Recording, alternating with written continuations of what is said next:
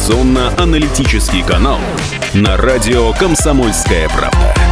Главное вовремя.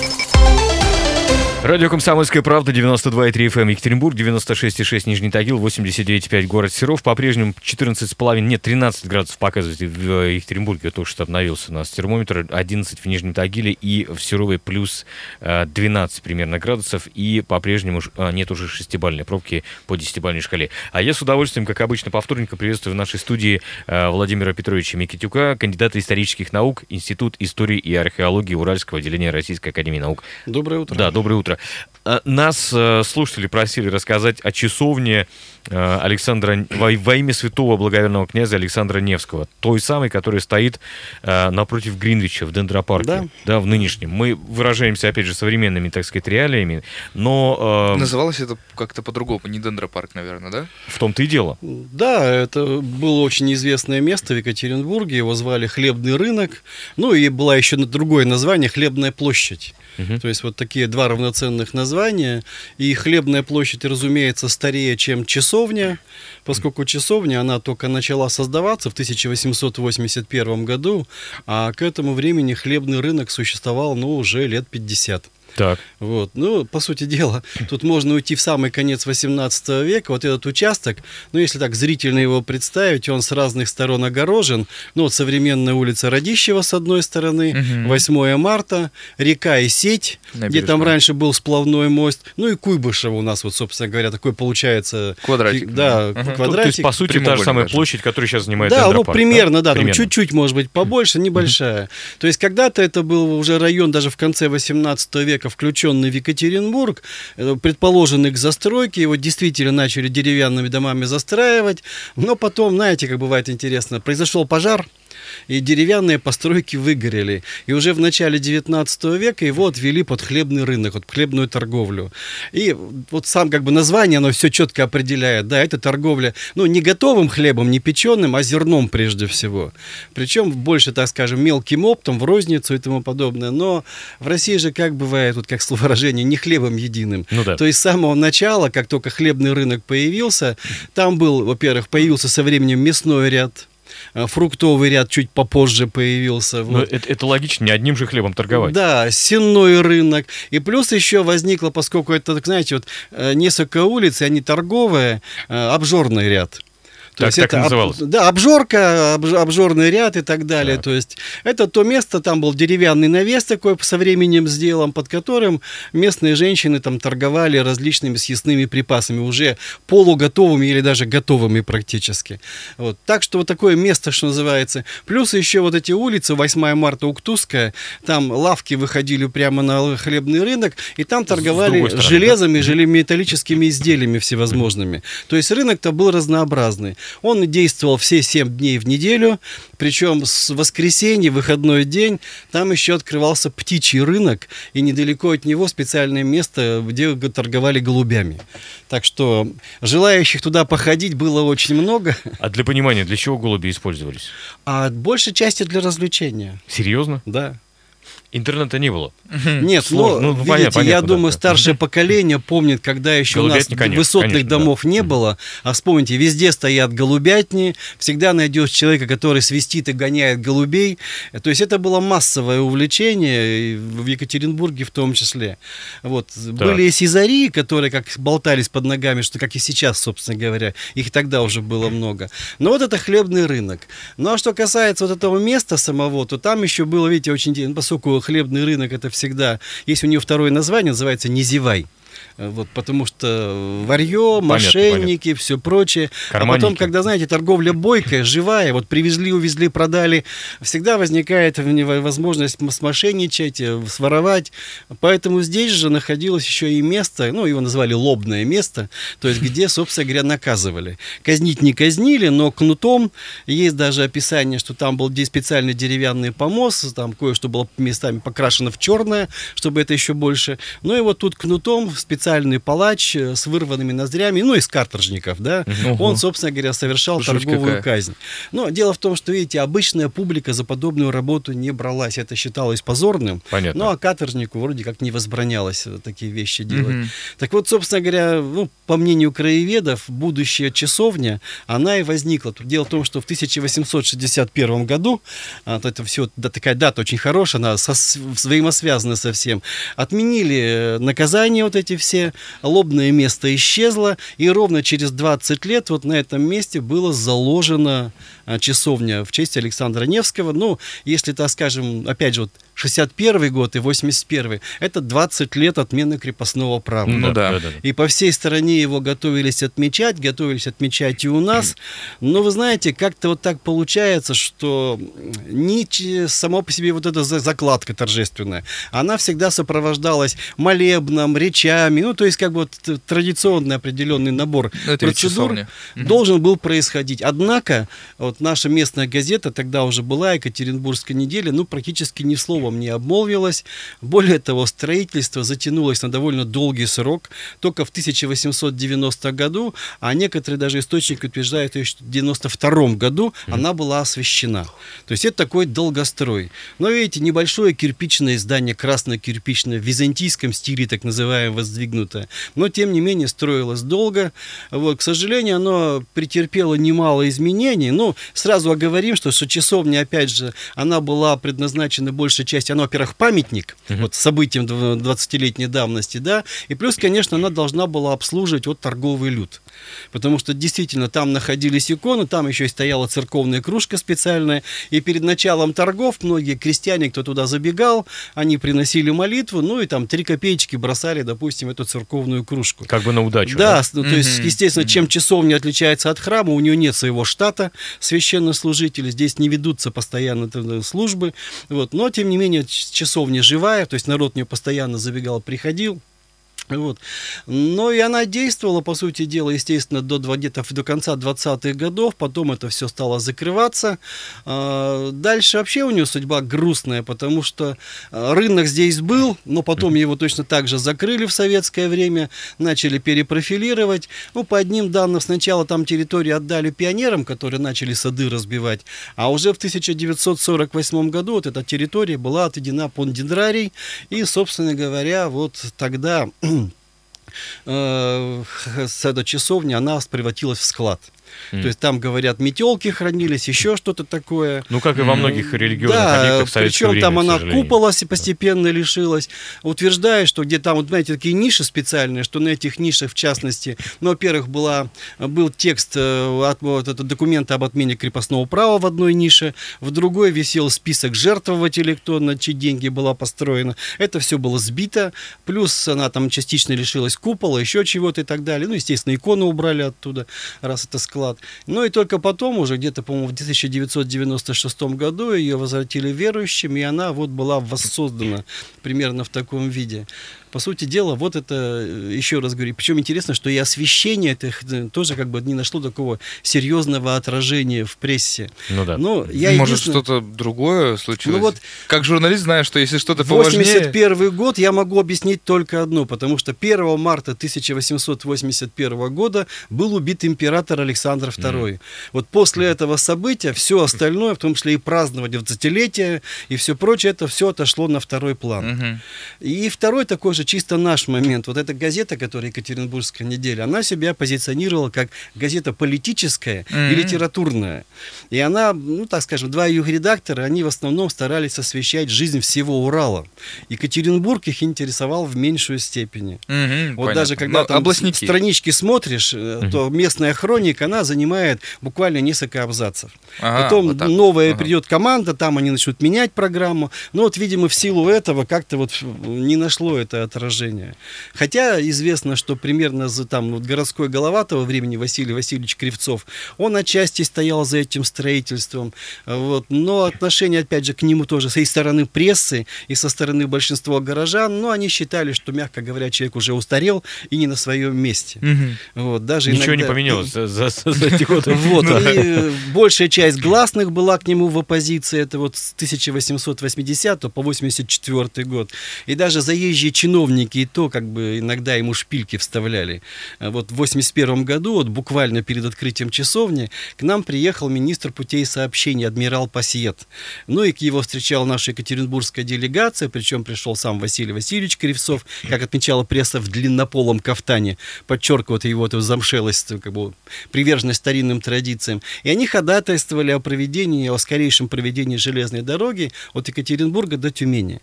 Через 6 примерно лет это сбудется, она откроется, эта дорога. Но Пассиет сказал, что вот уже как бы в планах заложено и прочее, а заодно еще и такую шпильку подпустил, что, что мол, скорее появится железная дорога Екатеринбург-Тюмень, чем скорее отремонтируют дороги в Екатеринбурге.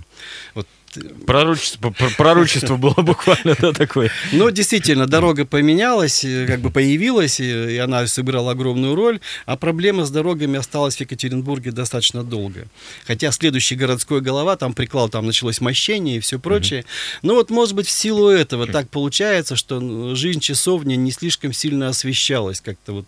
Хотя, знаете, вот еще раз, это ведь, по сути дела, единственный дореволюционный памятник, который уцелел от того времени. Не просто храм, а именно именно как памятник. Потому что все остальное дореволюционные памятники у нас либо в 17-м, либо позже mm-hmm. погибли. Mm-hmm. Хорошо, да мы э, сделаем небольшую паузу, прервемся для блока рекламы на радио «Комсомольская правда». Э, я напомню, что с нами сегодня утром Владимир Петрович Микитюк, кандидат исторических наук, Институт истории и археологии Уральского отделения Российской академии наук. Оставайтесь с нами. Утренний информационно-аналитический канал на радио «Комсомольская правда». Главное вовремя. 8.48 в Екатеринбурге, радио «Комсомольская правда», 92,3 FM Екатеринбург, 96,6 Нижний Тагил и 89,5 город Серов. А, напомню, за окном в эти минуты в Екатеринбурге 13 с небольшим градусов. Что касается дорожного движения, пробки по-прежнему на отметке в 6 баллов из 10 возможных. И напомню, что с нами по-прежнему Владимир Петрович Микитюк, кандидат исторических наук, Институт истории и археологии Уральского отделения Российской Академии Наук. Э, телефон прямого эфира, напомню, 385-0923. Вы также можете писать э, ваши сообщения на на мессенджеры WhatsApp и Viber плюс 7 953 385 0923. Задавайте какие-то вопросы, пожалуйста. Вот э, как раз-таки... Э, слушайте, да, хотел спросить. Вы сказали, что э, это единственный памятник дореволюционный. Серьезно? Да. То есть ну, у нас их вообще было очень немного. Э, дело в том, что вот если так уже брать чисто скульптурное сооружение, да, у нас был памятник Александру II, у нас стояли бюсты Петру Первому и Екатерине Первой, основателям Екатеринбурга, mm. но все они исчезли. Ну, единственное, что, знаете, можно, конечно, еще э, храм э, в Новотихвинском, он тоже, в принципе, возводился в память о войне 1812 года. Можно и его считать, что вот это второй, допустим, памятник э, сохранился. Угу. Но вот, к сожалению, так. Во-первых, еще раз говорю, до революции не спешили с памятниками. Они так, у них у каждого трудная судьба, их долго воздвигали, долго строили. А, и вот, как бы, пришла новая волна, новая власть, и все. Да и потом, вспомните, если брать у нас 20-е годы, вот эта монументальная скульптура времен того периода, ну да, она же ну тоже да. быстро поисчезала вся. Ну да. И знаменитый Ванька голый, и ряд да, других. Да, да, да. Вот я только хотел вспомнить э, тот самый памятник, который стоял на площади 1905 да. года и тоже там переделался. Ну и тоже он на, на месте же раз. стоял, но он стоял на постаменте Александра II, по сути дела. Ну а вот сам, я говорю, вы, дендрарий, если там бы открылся и как бы жизнь часовни на какое-то время закончилась, то вот о хлебном-то рынке можно поговорить побольше, потому что, видите, Давайте, в да, свое да. время у нас так уж ему повезло, что на нем у нас оказал, побывали два писателя, Дмитрий Наркисович Мамин-Сибиряк и Павел Петрович Бажов, причем еще в детско-юношеские годы, и довольно на них этот рынок произвел большое впечатление, а, вот, и они каждый оставил воспоминания о нем, ну, прежде всего, Дмитрий Наркисович Наркисович, он как раз восхищался обжорным рынком. Серьезно? Ну, да. Так. Но дело в том, что, видите, с точки зрения человека, у кого в кошельке денег мало, да, вот угу. тут, конечно... Э, Там было все. Да. И плюс еще, знаете, иногда в детстве же многие вещи вкуснее. Ну да. Вот, вот он как раз описывал, когда у него там было две копеечки в кармане, и он на них хорошо поел. То есть вот он, значит, на одну копеечку взял десяток пельмешков, вот горяченьких, значит. А, так, а, а Я друг... сейчас всплакнул из-за из нынешнего ценника пельмешка. Тогда сразу оговорюсь, мясо действительно в Екатеринбурге, оно за счет того, что мы были центр салатопенной промышленности, к нам вели на убой много скота, И мясо было очень дешевым. Пройдет вот уже Павел Петрович Бажов, он уже этой дешевизны не, не застал, застал да. да. Mm-hmm. Поэтому вот одна копеечка с десяток пельмешков, а на другой он купил так называемый пирог а, с мясом, который назывался сподобы. И как так. утверждал мамин сибиряк, таких он больше нигде не встречал. Но я думаю, это хитрость наших местных торговок, потому что они как, пирожок с мясом, чтобы мясо было поменьше, они в него, а он из плотного теста, значит, заливали еще бульон там специальная ага. мерочка. Поэтому в результате такой, знаете, пирожок и плюс еще и супчик одновременно. Беляш, ну и, наверное, да, знаете, да, вот э, в зимнюю погоду или в осеннюю промозглую пельмешки, да вот такой вот пирожок, да еще это все по цене 2 копейки, это сверхзамечательно. Сейчас но надо рынок... чуть-чуть прерываться, у меня живот поурчит немножко, и продолжим, да. Вот, но рынок был своеобразный, тут, конечно, надо еще иметь в виду, что не только люди с таким стоящим кошельком, но и не очень брезгливые. А, ну что... понятно. Антисанитария? Сидеть, да, ну, во-первых, антисанитарные условия. Во-вторых, ну, что это такое? Вот сам же писатель описывает, что, ну, только некоторые торговки, они сидели с керосинками. То есть любой товар они могли подогреть. Ага. А, вот. А основное это масса, это вот своеобразный термос. Вот давайте я вам его опишу. Давайте. То да. есть стоит, значит, крын, ну, чугунная вот эта, эта крынка, да, э, чугунок, собственно, лучше назвать его. Там хранится что-то мясное. Это могут быть и оладушки какие-нибудь, картофель, картофельное или еще что-нибудь, и те же самые пельмени, и пирожки, и прочее, прочее, прочее, и так называемые пирожки с осердием и тому подобное. Вот все это так. Дальше это закрывается ватой или чем-нибудь другим. Сверху укладывается большая подушка перьевая, а сверху на нее садится торговка. Вот это термос 19 ну, века. У нее перед ней стоит стол, на котором разложены образцы продукции. То есть человек подходит, вот, допустим, его заинтересовали оладушки, он заказывает, торговка приподнимается, и из этого чугунка она достает вот... Из-под себя, можно сказать. Да, по сути дела, из-под себя, по сути, да, вот таким макар. Ну, поэтому, да, тут э, ну, народ в основном на обжорный рынок приезжал не брезгливый, поэтому может быть, и смеялись, и хмурились, но, тем не менее, покупали, что называется, и ели. И бегали очень многие. Надо сказать, что у нас ряд учащихся, вот э, я как-то уже упоминал Филиппа Антоновича Иванова, он из Кузнецов, потом, знаете, добрался до действительных статских советников, членов Государственного совета, так вот он учился в Уральском горном училище, а столовался все это время он на обжорном рынке. Потому что вот... По привычке? Да, нет, не нет? по привычке. А не выживешь иначе. А, вот Екатеринбург так... город достаточно дорогой. По тем, даже по тем временам, ну, тот же Павел Петрович Бажов, уезжая из Екатеринбурга в Камышлов, он-то чаще всего объяснял вот как раз дороговизны. Квартплаты, uh-huh. продуктов uh-huh. и тому подобное. Камышлов был дешевле. Поэтому обжорный рынок это такое, знаете, царство относительно дешевизны. Но вот вторая вещь, это вот то, что называется «не зевай». Uh-huh. Здесь всегда было опасно потому что э, карманы обчистить, э, обжулить каким-нибудь макаром, э, просто, ну, вот эта территория была, что называется, для полиции всегда проблемной. Чистая публика ряд районов старалась вообще обходить. Ну, вот если улицу Чернышевского мы представляем, ну, да, и Добролюбова, да. да, вот они идут и выходят как раз в Дендрарию, то есть непосредственно хлебному рынку. За Рубином то Совершенно там. верно. Да, да, да. Вот конец улицы Чернышевского, там стояли бараки. В них в основном жили безработные, которые искали работу, работа. Искали порой месяцами, а и порой... Там жили и мужчины, и женщины, и там процветала и карточная игра, и пьянство. Вроде безработные, но вот uh-huh. на это находилось. Поэтому и поножовщина. Тут как-то, значит, там около, вот на этой улице нашли даму, вся изрезанная перочинным ножиком. Выяснилось, что она вот из местных жительниц, произошла амурная история, она, видимо, кому-то изменила, и вот mm.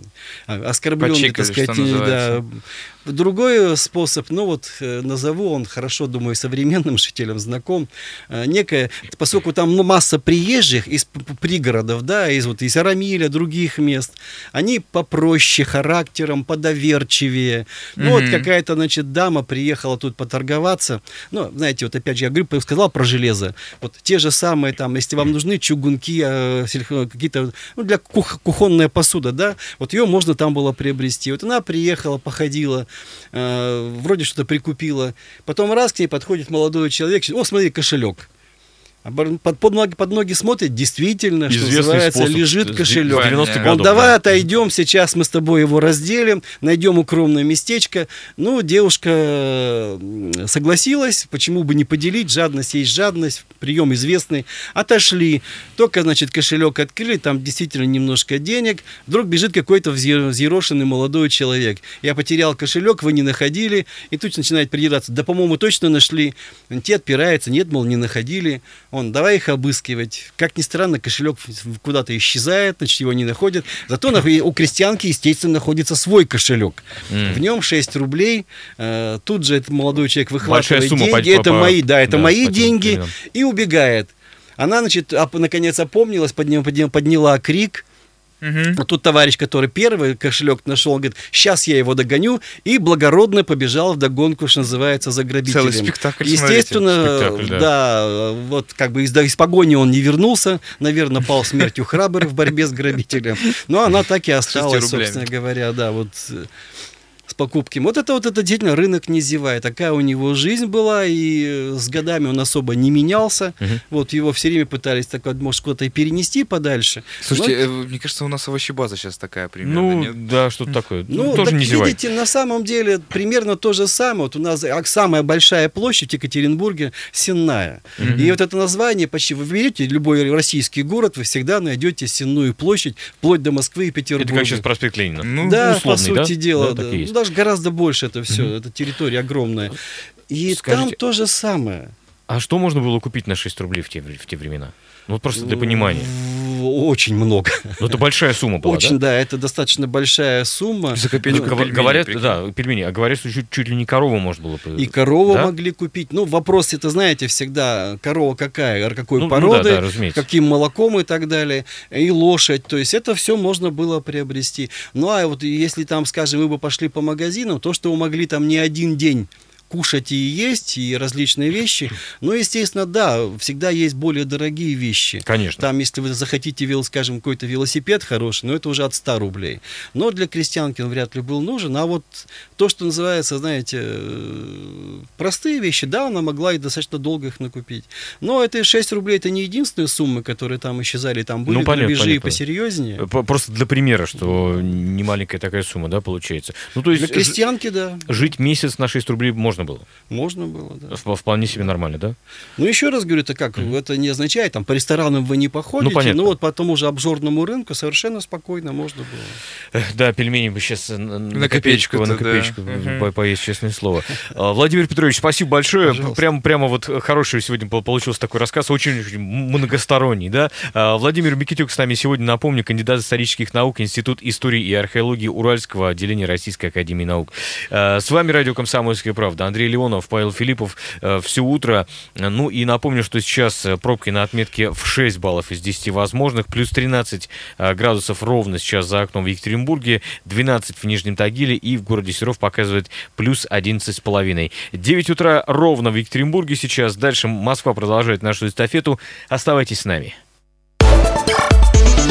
Утренний информационно-аналитический канал на радио «Комсомольская правда».